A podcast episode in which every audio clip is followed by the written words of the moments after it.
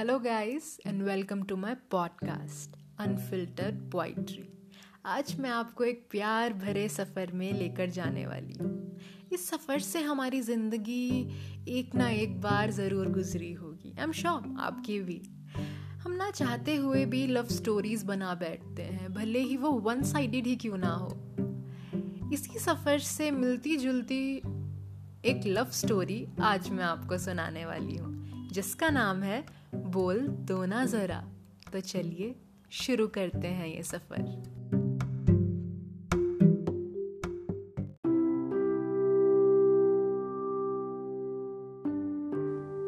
कहो ना कि तुम प्यार करती हो मुझसे। विराज ने मेरी आँखों में झाँक कर कहा तो मैं उसे एक टक देखती रही। विराज की पुरजोर आवाज़ मेरे कानों में उतनी ही गूंज रही थी जितनी चारों तरफ़। वो मेरे इतने करीब था कि उसकी सांसों को आते जाते सुन सकती थी। उसके भीगे हुए चेहरे के पसीने की आँच को महसूस कर सकती थी और उसकी गहरी आँखों में खुद की तस्वीर देख सकती थी। मैं उसको कहना चाहती थी हाँ मैं भी बहुत प्यार करती हूँ तुमसे। मेरा गला भर्रा आया। मेरी आँखों में आँसू तैर आए। मैंने आँखें भींच ली और कहा, नहीं, मुझे प्यार नहीं है तुमसे। तभी तालियों से ऑडिटोरियम गूंज उठा। मेडिकल कॉलेज में होने वाले इस नाटक का आज पहला दिन था।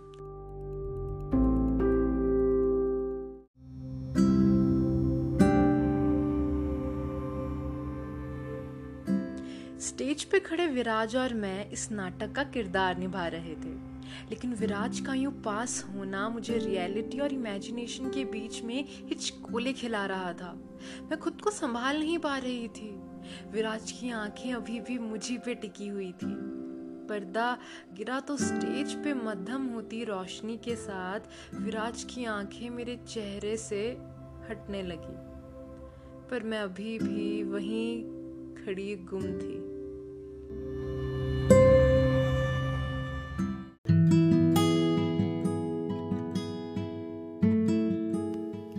अचानक से एक आवाज़ ने मुझे जगा दिया। वाह, मेरी जान छा गए। ये था राकेश, इस नाटक का डायरेक्टर वो मुझ पे चढ़ के बोल रहा था, भाई, ये होते हैं कलाकार लोग। राकेश ने बधाई लेते हुए लोगों से कहा, मैं बुत बने एक जगह खड़ी हुई थी।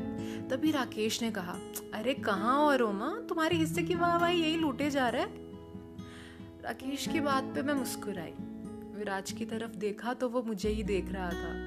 और तभी हंसकर बोला, अरे सर, अरोमा और वाह वाही, ये तो पढ़ाकू लोग हैं। इन सब चीज़ों से तो कोसों दूर। जब मैंने कुछ कहा नहीं तो विराज स्टेज से उतर कर जाने लगा। चलो भाई लोगों, मैं तो चला। तभी राकेश ने कहा, ओए सुन, कल की प्रैक्टिस की प्लानिंग करनी है। अरे सर, उसे जाने दीजिए। कोई इंतज़ार कर रहा होगा।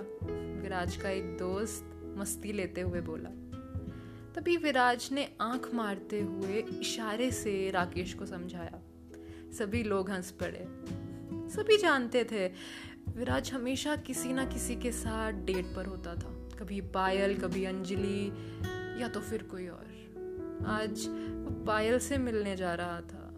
मेरे दिल में जैसे कोई तीर पहना होता होता बार बार एक ही जगह चुभे जा रहा था।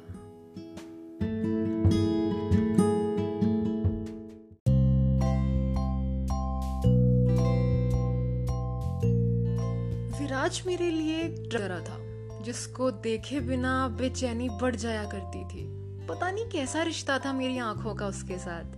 विराज तो था लंबा, सावला और हैंडसम एकदम मेरी नॉवल के हीरो की तरह, यानी कोई कैसी नोवा पर मैं उस नॉवल की हीरोइन की तरह बिल्कुल भी नहीं थी।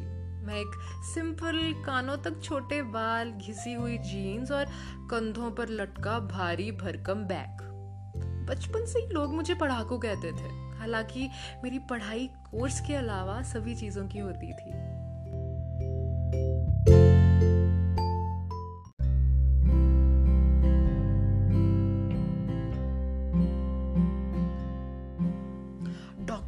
और एक फिलोसफर की लाइफ में ज़्यादा फ़र्क नहीं होता।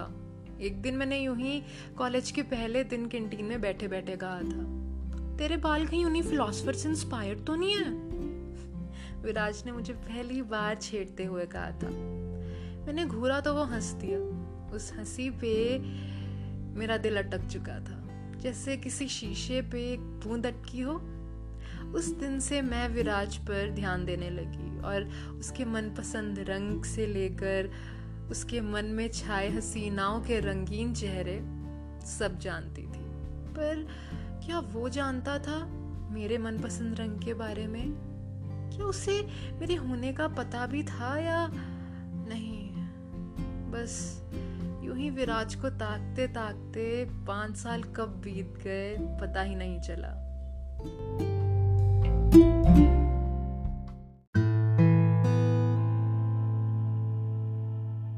इस आखिरी नाटक के साथ हम सभी अलग हो जाने वाले थे। आजकल मैं बूंद बूंद विराज को समेट रही थी। अगले दिन हम रिहर्सल के लिए गए, पर विराज नहीं था। सभी को उसी का इंतज़ार था। ये रोज का नियम था। रोज राकेश कहते, अगर ये अच्छा एक्टर नहीं होता तो नाटक से बाहर होता। फिर विराज पहुँच कर कहता, चलो इतना तो मानते हो ना कि मैं अच्छा एक्टर हूँ? और माहौल खुशी में तब्दील कर देता। उससे कोई ज़्यादा देर नाराज़ रह ही नहीं सकता था, पर आज तो विराज ने इंतज़ार की सारी हदें पार कर दी। मन को शांत करने में बाहर जा ही रही थी कि राकेश ने फ़ोन रखते हुए कहा, हमें फ़ौरन हॉस्पिटल जाना होगा। विराज का एक्सीडेंट हो गया है। रास्ते में मेरा दिल इतना धमधमा रहा था और मुझे किसी की अब बात सुनाई नहीं दे रही थी। मेरा दिल बड़ी बेचैनी के साथ हॉस्पिटल पहुँचा। वहाँ विराज को पट्टियों में छिपा हुआ पाकर मैं काँप उठी। किसी ने इसके पेरेंट्स को बताया? मैंने घबरा कर पूछा। नहीं यार, इसका कोई नहीं है। राकेश ने कहा और मैं सुन पड़ गई। मैं समझ नहीं पा रही थी कि विराज की मस्ती और उसके अकेलेपन को। क्या उसकी मस्ती बस एक दिखावा था? क्या उसके बड़बोलेपन में एक चुप्पी छिपी थी?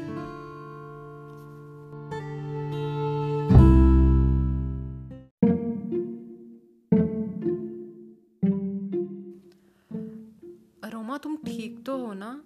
राकेश ने मुझे पूछा। हाँ तुम लोग जाओ, मैं यहीं पर ही इंतज़ार करती हूँ। विराज के होश में आने का। तुम लोग जाओ ना, प्लीज़। मैंने राकेश और सभी को समझाते हुए कहा। उनके जाने के बाद मैं विराज को ताकती रही, बिना किसी के जाने और बिना विराज के जाने। उस रात में हॉस्पिटल में रही। सुबह होते उसे होश आने लगा। विराज सुनते ही उसने धीमे से आँखें खोली। अरोमा, वो मुझे देखकर मुस्कुराया। उसकी आँखों में मुझे देखकर एक भरोसा था। उसने अपना हाथ मेरे हाथ पर रख दिया। मैंने हैरान होकर उसे देखा तो उसकी आँखें फिर बंद थी। मैंने आवाज़ दी तो वो फिर से बेहोशी की नींद सो गया। दिन बीतते चले गए, दोस्त आते जाते रहे और मैं वहीं बंधी बैठी थी। बेहोशी में भी मैं उससे अपने मन की हर कहती थी। देखो ना विराज, मैं यहाँ तुम्हारे पास हूँ। I love you Viraj. मुझे बिल्कुल अच्छा नहीं लगता हाँ? ये जो तुम रोज डेटिंग गेम्स खेलते हो, तुम्हें ये बंद करना पड़ेगा। क्या वो सुन सकता था मुझे? विराज, मेरे पास होकर भी काफ़ी दूर था।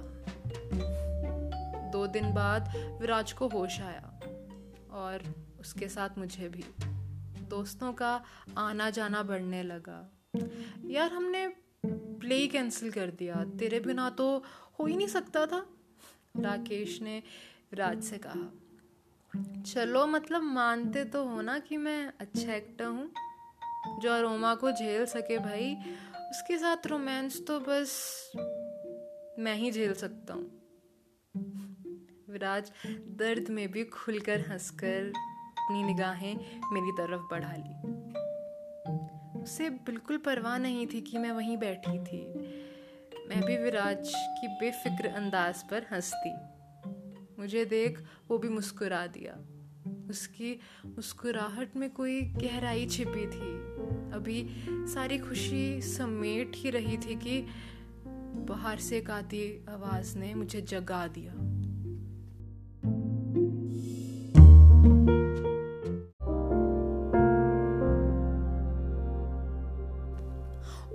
गॉड, विराज, तुम कैसे हो? ये पायल थी, जो शहर से बाहर थी। उसने विराज के चेहरे को सहलाते हुए पूछा। मैं देखना चाहती थी, विराज के चेहरे को पढ़ना चाहती थी और सुनना चाहती थी उसका पायल को जवाब, लेकिन मैं कमरे से निकल आई। सभी ने मुझे आवाज़ दी, पर मैं रुकी नहीं। घर पहुँचने के बाद मैंने वो सब बहने दिया जो मैंने देखा था। क्या सोचा था मैंने कि सब कुछ बदल जाएगा? कितनी पागल थी मैं।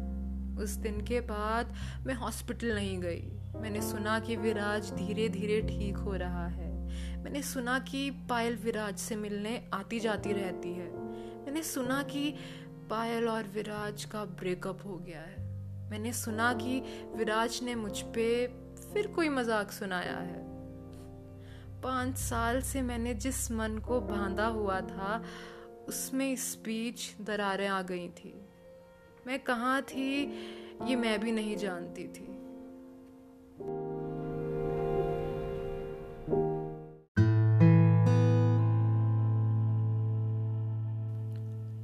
आज कॉलेज का आखिरी दिन था। वहाँ से निकल ही रही थी कि अचानक से एक बाइक मेरे पास आकर रुकी। वो विराज था। इतने दिनों बाद उसे अपने सामने देखकर मैं जैसे कोई बुद्ध बन गई थी। क्या बारिश में भीगने का इरादा है? विराज ने हंस कर कहा, अगर नहीं है तो आ जाओ, मैं तुम्हें घर छोड़ दूँ। मैंने कुछ नहीं कहा। हमारे बीच में था भी क्या कहने को? जो था, वो था मेरा दिल। विराज मेरे जवाब का इंतज़ार करते हुए मेरे करीब आ गया। पाँच साल से मेरे आसपास घूम रही हो अरोमा, अब एक कदम आगे भी तो बढ़ाओ। मुझे कुछ समझ नहीं आया। मैं तुमसे दूर भागते भागते थक गया हूँ। तुम्हें लगता है कि मैं कुछ नहीं जानता, पर मैं सब जानता हूँ।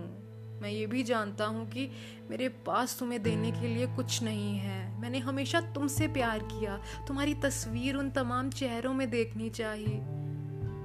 हर बार कोई चेहरा जहन में बिठाना चाहा। अब हार गया हूँ तो तुम्हारे सामने हूँ। एक सांस में सारी बातें बोल गया विराज।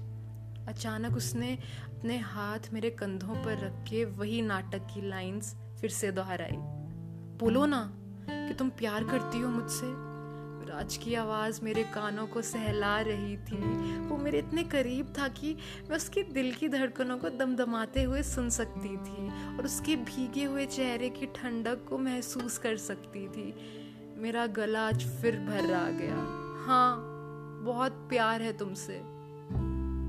ना ही हम स्टेज पे थे और ना ही ये कोई नाटक था। लेकिन हमारी लव स्टोरी का पहला एक्ट पूरा हो गया था।